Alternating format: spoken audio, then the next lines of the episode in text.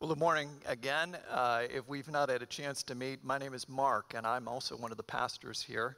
Uh, let me give you also a special welcome if you're joining us online. And if you're joining us for the first time, you are joining us at a great time because we are just starting off a new series that we're calling Turning Points, and we're going to walk through the book of Acts. We're specifically going to look at some of the points where God's church really needed to follow the Holy Spirit and sometimes do a lot of catch up work. Now, John just had mentioned this coming Wednesday is a special day in the life of the church because we begin this season called Lent. Uh, Lent simply means uh, spring in Latin, and it's a season that the church has celebrated for hundreds of years in preparation for the new life, uh, springtime in the church. Uh, it's the time when we celebrate the crucifixion and resurrection of Jesus Christ. And so it's a season where we do a little bit of spring cleaning in our own lives. Now, you might, uh, if you're putting a few of these pieces together, say, well, okay, hold on. We're going to be studying the book of Acts, which, if you know the book, it starts after the crucifixion and resurrection of Jesus. Why would we study this book before the crucifixion and resurrection of Jesus? Good question. The reason we're going to study this is because what you're going to see as we go through this book is there were times where the church really had a difficult time keeping up with the Spirit. Uh, the Spirit would lead the church in a direction, and sometimes the church would dig its heels in or not even realize the direction that God was leading the church. And there's where it applies to each one of us, doesn't it? Because each one of us is called to follow the direction of God, the Holy Spirit directing us in our lives, but too often what we find is we dig our own heels in. Or we don't even realize that God's leading us in this turning point that He wants us to follow. And so, this is an opportunity for us as we walk through this season together to become better prepared and have our hearts in line with God and specifically with His Holy Spirit. Because if you do not walk in line with the Spirit, not only will you not experience God, but you will miss out on the abundance of what God has in store for you and your life. All right. So we're going to take a look at this book, uh, st- picking up where Jack left us last week. And we're going to talk about the coming of the Holy Spirit. But before we do this, it's really important to give a little bit of background because if you don't see what we're about to look at in Acts 2 through the lens of this Old Testament passage, you're going to miss out on the fullness of what God is doing here and definitely aren't going to understand the fullness of the way that the early church understood this. So if you have your Bible, the words will be on the screen, but I encourage you to open your Bible personally turn with me over to Genesis chapter 11. Uh, Genesis chapter 11. This is an interesting context uh, of a passage where people begin rebelling against God. Let's take a look. Genesis chapter 11, starting in verse 1. Hear God's word. Now, the whole world had one language and a common speech. As people moved eastward, they found a plain in Shinar and settled there. And they said to each other, Come, let's make bricks and bake them thoroughly. And they used brick instead of stone and tar for mortar. And they said, Come, let's build ourselves a city with a tower that reaches the heavens so that we may make a name for ourselves. Otherwise, we'll be scattered all over the face of the earth. But the Lord came down to see the city and the tower the people were building. And the Lord said, If as one people speaking the same language they have begun to do this, then nothing they plan to do will be impossible for them. Come, let us go down and confuse their language so they will not understand each other. So the Lord scattered them from there over all the earth, and they stopped building the city. That is why it's called Babel, because there the Lord confused the language of the whole world. From there, the Lord scattered them over the face of the whole earth.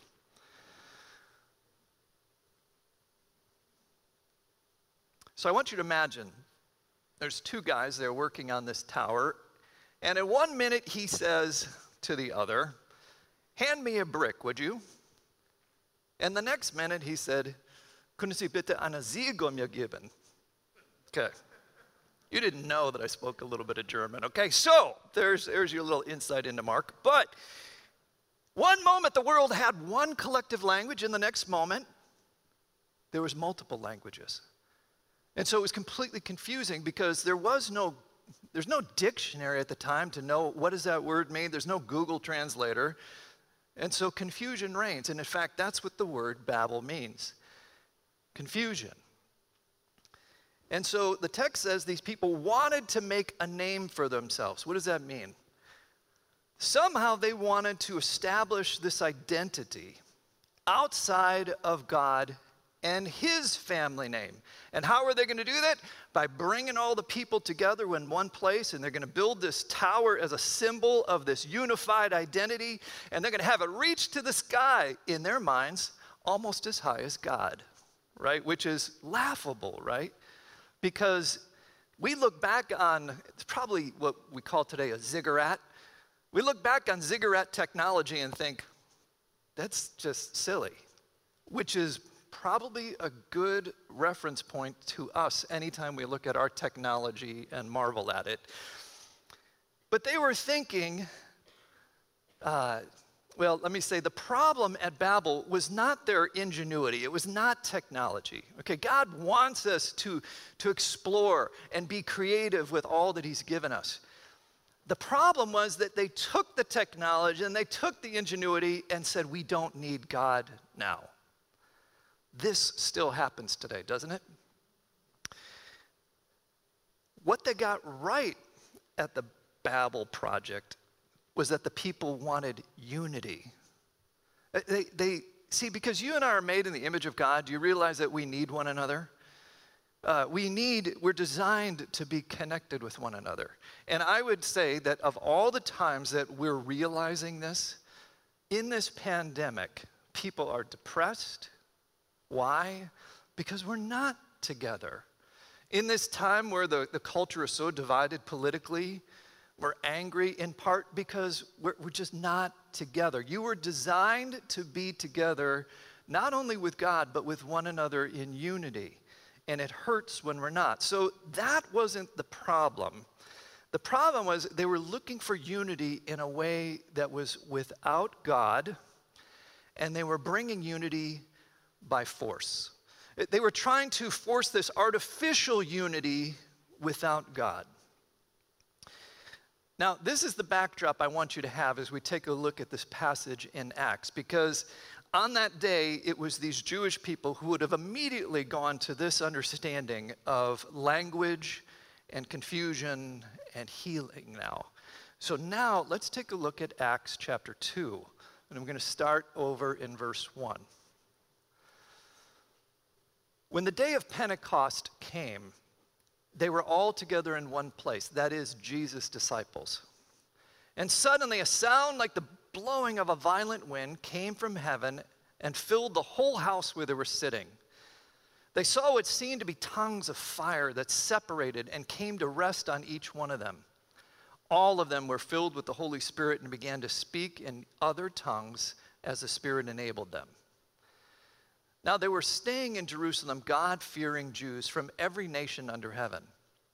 When they heard this sound, a crowd came together in bewilderment because each one heard their own language being spoken. Utterly amazed, they asked, Aren't all those who are speaking Galileans? How then is it that each one of us hears them in our native language? Parthians, Medes, and Elamites, residents of Mesopotamia, Judea and Cappadocia, Pontus, Asia, Phrygia and Pamphylia, Egypt and the parts of Libya near Cyrene, visitors from Rome, both Jews and converts to Judaism, Cretians and Arabs. We hear them declaring the wonders of God in our own tongues. Amazed and perplexed, they asked one another, What does this mean? Some, however, made fun of them and said they've had too much wine. I like that last line. Okay. So, what does it mean? Well, okay, when we think of Pentecost, okay, we think of this event. We think of the coming of the Holy Spirit. We think of the birth of the church. But at the time, uh, the Jewish people would have thought much differently of Pentecost. Pentecost is not something that happened on this day. Pentecost was one of the feasts that the Jews celebrated. It's one of three feasts which they would go up to Jerusalem. And to say that the city was filled is an understatement. Normally, uh, historians will say that it was about 50,000 people who lived in Jerusalem, but during Pentecost, it was about 200,000 people would all gather. And what they would do is they would bring the first fruits of their harvest. Typically, at this time, that would have been the barley harvest, and they would bring this as the first fruits, not, not the last, not their leftover, but to bring it to God, to say thank you. And why would they do this? Because God wanted his people to remember at Babel, you thought you could do this without me. This is a reminder to show you, you, everything that you get is from me. Now, just as a side note, okay, is those of us who follow God today, we don't bring God our leftovers. We bring God our first fruits. And whether that is in your personal life or in your finances or your gifts, we're called to bring God our first fruits, still recognizing that everything we have comes from Him. But I want to say there's another reason why God established Pentecost. Not only to show the people that don't, don't live like they did at Babel, recognize that you need to rely upon me. God established Pentecost to give a context for all that would happen on the day we just read about this, this day of the coming of the Holy Spirit so they would better understand what was happening. So, this festival where the people brought in their first fruits of their harvest, now the Holy Spirit would come and he wouldn't bless the barley harvest. He was about to bless the first fruits of God's great commission, the first fruits of God's salvation project. So, Luke tells us Okay, so the Spirit comes and there's this sound like a violent, rushing wind. And then fire appears. In the Old Testament, there are many times where God's presence is depicted as fire. You can think of Moses with the burning bush, or uh, the pillar of fire leading the people of Israel in the desert. And so here, this is a clear reference to God's presence there with his people. And then the fire doesn't stay as one, it separates into tongues and it rests on the heads of the disciples. And the scripture says that they were filled with the Holy Spirit, which is remarkable. It's, I mean, just, we hear this so often in the church, we don't even, we don't even realize anymore what we're saying. Okay, think about this. For all of uh, salvation history, God spoke to his people, but it was somewhere beside them or above them or around them. But now, what this is actually saying is that the Holy Spirit of God came within them and lived within them. And how is this even possible? Because they were made cleansed because they had trusted in the salvation that Jesus Christ had brought. Now there is a temple fitting for the Holy Spirit to come into their lives. And here's the other thing that's really important to know. And I think sometimes we get this wrong. We are so individualistic in our country that we just extrapolate from our individualism. But the truth is, you don't get, it's not like, okay, Marsha, you get a piece of this, and over here, Tom, you get a piece of the Spirit, and, and here, Kristen, you get a piece. No, it's one spirit. One spirit comes into all of us. You see? And then we become like cells of the body, bringing us together as one body. It is this way that God brings together true unity in the midst of our diversity. Okay, so the crowd, having heard this violent sound of the wind, they all gather around and just, what happened? What's going on? And then these spirit-filled disciples who most of them they had not they didn't know these languages but god somehow enables them to overcome the language barrier to do what to tell people the good news about Jesus Christ and the healing that he brings. And they begin to hear in their native languages, and they are absolutely amazed because somehow God has overcome the language barrier that was brought in when? At Babel.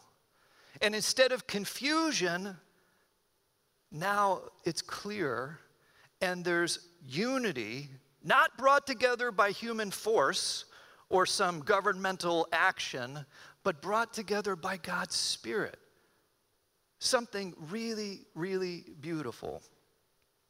And so here, you see in the connection to Babel, the, the, the whole of all these different dialects and these different tongues and the different nations, now they're brought back together, not without God, but through God. Instead of building a tower to go up to God in pride to say, we're going to be like you, God descends in humility to us and then brings us together as one. And so here's the important turning point in all this. I mentioned a few weeks back that when, when God created the church, He created something entirely new.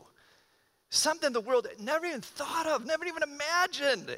Something just completely different. It was a kingdom. Okay, the world had a lot of kingdoms, but now this kingdom is under one Lord. And this kingdom would not have a geographic center. You see, it would be uh, all over the world, and it would have different language, it would have different ethnicities, it would different geographies. There's no bounds to this, but it's united by the one Holy Spirit, brought together by love. People all over the world united under this Lord Jesus Christ. And of course, I'm referring to this people called the church. You see, the church is God's gift to the world. It's an opportunity to show the world an alternative to the divisions of Babel. It's an opportunity to show the world this is what true unity in the midst of our diversity looks like. You see, because this is the group of people who not only love God, but this is the group of people who sacrificially love one another. Now, this, uh, okay, if you're just joining us, uh, let me explain to you it's not that we've got this figured out. Okay, we, we struggle with sin, and if you stick around long enough, you're going to see us struggle with unity as well. Okay, but what we have that the world does not have is that we have been equipped with the Holy Spirit. We have the ability for God to draw us together in ways the world just doesn't have. We have love that fills us that is not by our own efforts. And it's that that allows us to offer an alternative to this dog eat dog, divided, social media driven world right now. That's just a beautiful picture that God gives us of the church. All right, so here's okay. I got to show. Uh, let me let me show you how this is different. In the world, what typically will happen is one of two ways to achieve unity. See, again, we're all made in God's image, and so we long for this unity. And so there's one way the world tries to achieve unity, and it's similar to what we see at Babel. Something where it tries to rally us around a, a government or a principle or a tower or whatever it is to bring us together and try to build, let's call it um, unity through conformity. Okay, here, here's the principle, here's the idea, and it's something that's not God. It's something that will build you together, and sometimes it leaves out those who are different and says, well, no, you've got to come and be a part of this thing. But our God is a God who never forces people to conform to unity. God does this through love. Then there's an equally destructive way that our world tries to bring about unity. Let's call it diversity without unity. Um, it's when our world recognizes that, yep, we're divided, aren't we? And so here we know there's no way that we're going to fully come back together as one, so let's just baptize our divisions. Let's just say live and let live. You do your thing, I'll do my thing, and let's just pretend and call it unity. Right. Okay, as if somehow that is going to overcome this separation that we feel toward one another. And I, our God won't live with that either. You see, because we were meant to be together and we're meant to have true unity, true peace, and true shalom. And He's not going to allow the fractures of sin and division to just do this. And so at Pentecost, God introduced this third way this unity in diversity by the Spirit. It's a way that doesn't force anybody to conform, and it doesn't deny our divisions. It doesn't say you need to lose who you are in your identity. It says you're beautiful in who you are, and let's bring us together around this one Lord. So let me give an example of this. Paul, writing to the church in Galatians, uh, talks about this unity when he says, There's neither Jew nor Gentile, slave nor free, nor is there male or female, for you are all one in Christ Jesus. How are they made one? They're made one by the Holy Spirit that came and knit them together under this one Lord. So is Paul saying that now our ethnic differences don't exist anymore? No. Is he saying that, let's go here, male and female, our gender just gets rubbed away? Absolutely not. That's a beautiful thing that God made us male and female. What Paul is saying is the very things that have the ability to divide us, these differences, are now, oh, we now can come together as one in this loving spirit uh, to not allow our differences to divide us. But it is this God who actually takes our differences and then makes them into a strength. And there's many of you who are sitting here, husband and wife. Together, you are better as one. You know what this is. This is, you're not the same, but the two of you are brought together as one. And this is what happens in the church. You have people who are very different, people coming from different areas of the world. And this is a good thing because I like Chinese food. You see, I, I like uh, that uh, I've got relatives who come from Germany and we talk about the places that we've been. I love this, and it turns out so does God. He could have wiped out every one of those things at Babel. He could have reversed the languages. You realize this, right? At Pentecost, God could have just snapped his fingers and said, No more language differences. Instead, he likes our differences. He happens to like the diversity. One day in heaven, we talked about this just a few weeks ago in Revelation, there will be people from every tribe, tongue, and nation. They are all brought together. He doesn't say, I'm going to make you into, I'm going to erase all your differences. He brings the differences together and says, Isn't this beautiful? Well, it's beautiful if you're united around one around our Lord and you are knit together through his Holy Spirit. Not by force, not by denying that we have our differences, but brought together through love by this Spirit of love. And of course, the place we see this most is in the church. This is what God created for unity. All right. Anytime you see me picking up one of these, you know that there's going to be trouble, okay? So I'm going to give you a little illustration. Um, when you have a guitar, there's a, an important thing that you got to do. You got to make sure this thing's in tune. All right, so now there's a way to tune it unto itself, and this one's actually pretty good in tune. You hear this, right? It's there, yeah, and it's pretty much in tune. But if this guitar is not in tune with that piano, we're going to have a problem, right? Um, it, it might be in tune to itself, but it needs to be tuned to a standard. The standard to which God tunes us is His Holy Spirit. The Spirit takes us and conforms us more and more like, to the likeness of Jesus Christ. And as the people who are pianos become more in tune with Jesus Christ and the guitar people become more and more like Jesus Christ, then we begin to sound more unified together. And you might say, well, wait a minute, I'm not interested in somebody making me conform to something, transforming. But watch this. Each one of these notes, okay, I'm just going to play a simple C chord. You've got a C, you've got a E, you've got a G. Three different notes, you hear them? But if I play them together,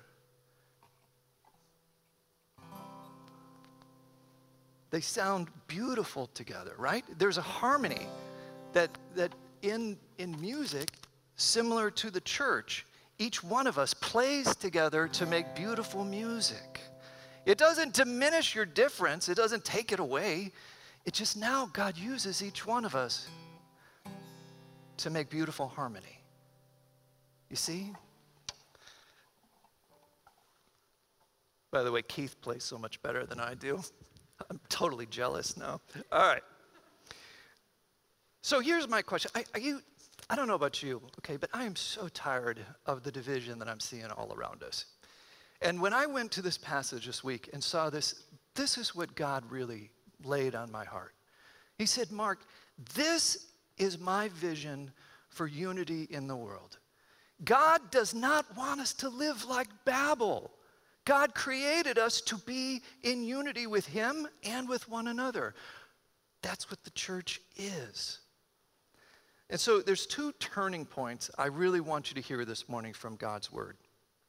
The first is this Do you realize that the same Holy Spirit that came on that Pentecost is available to you today? This is not just something that happened in the past. This is the present. Our God is very real, and He is one that wants to come and fill you. Not just live beside you, not live over you, not speak outside of you, but to be in you, to draw you into this body. Now, if you have received Jesus Christ as your Lord and your Savior, you have received His Holy Spirit. But do you allow this Spirit to fill you? Have you removed the barriers that allow Him to work in you and through you? To be able to put you in the, my illustration in tune with the one who is the standard. When is the last time you asked the Spirit to please fill me and empower me so that I could love Jesus all the more? When's the last time you turned to God's word and said, Speak to me, Lord? I really want to listen. Help me to be more and more like you. So there's the first one. And in a moment, we're going to get a chance to sing, we're going to get a chance to confess this and, and, and be more in tune with Him. But I want to give you another challenge this morning that's a turning point. And this one is more of a challenge. This is if we have a God who has come into us through his Holy Spirit and draws us together as his body. Have you been more of a uniter or a divider? Are you somebody who, who, who brings people together around the unity of the Spirit? Have you pointed people to Jesus Christ? What would people say if they looked at your social media account? You see, because if there's a way to bring people to unity, it's not pushing them toward a political stand. It's not, you know what it is? It's bringing them together in Jesus Christ. That's where we'll find true unity. And so, friends, um, we are the people of unity because we're the people who have been brought together by this one Holy Spirit to show the world what it looks like to be people of unity. And we're the best ones to show the world this because of this uniting spirit. So let's be filled with this spirit. Let's show the world an alternative to the dog eat dog world of Babel. And it all begins, of course, with each one of us opening our hearts to the spirit and saying, Fill me, renew me. And then, Lord, renew us so that we together can show a beautiful, unified alternative to the force of this world that wants to conform people to it and the ignorance of this world that denies the importance of unity. And instead, let's come together in the unity of the Spirit to show the beauty of what we were created to be. So, Father, this morning we just want to say we need that unity. Oh, my goodness, Lord. And we'd ask for forgiveness, even in the church, Lord, in ways that we have not lived up to this unity. I pray for anybody here who needs to confess to you the places where they have not lived up to this, places where they have not encouraged others to see Jesus in their lives. And Father, I would ask that you would unify our church so that we together would show Jesus more clearly to the world. Fill each and every one of us and help us to live out our role as your body. Thank you for these new members you've brought in. Just a reminder that we all have a role to play as members of your body, filled by your Spirit to show the world an alternative. And so we say thank you for that true unity. Thank you, Spirit, for your love. Fill us now.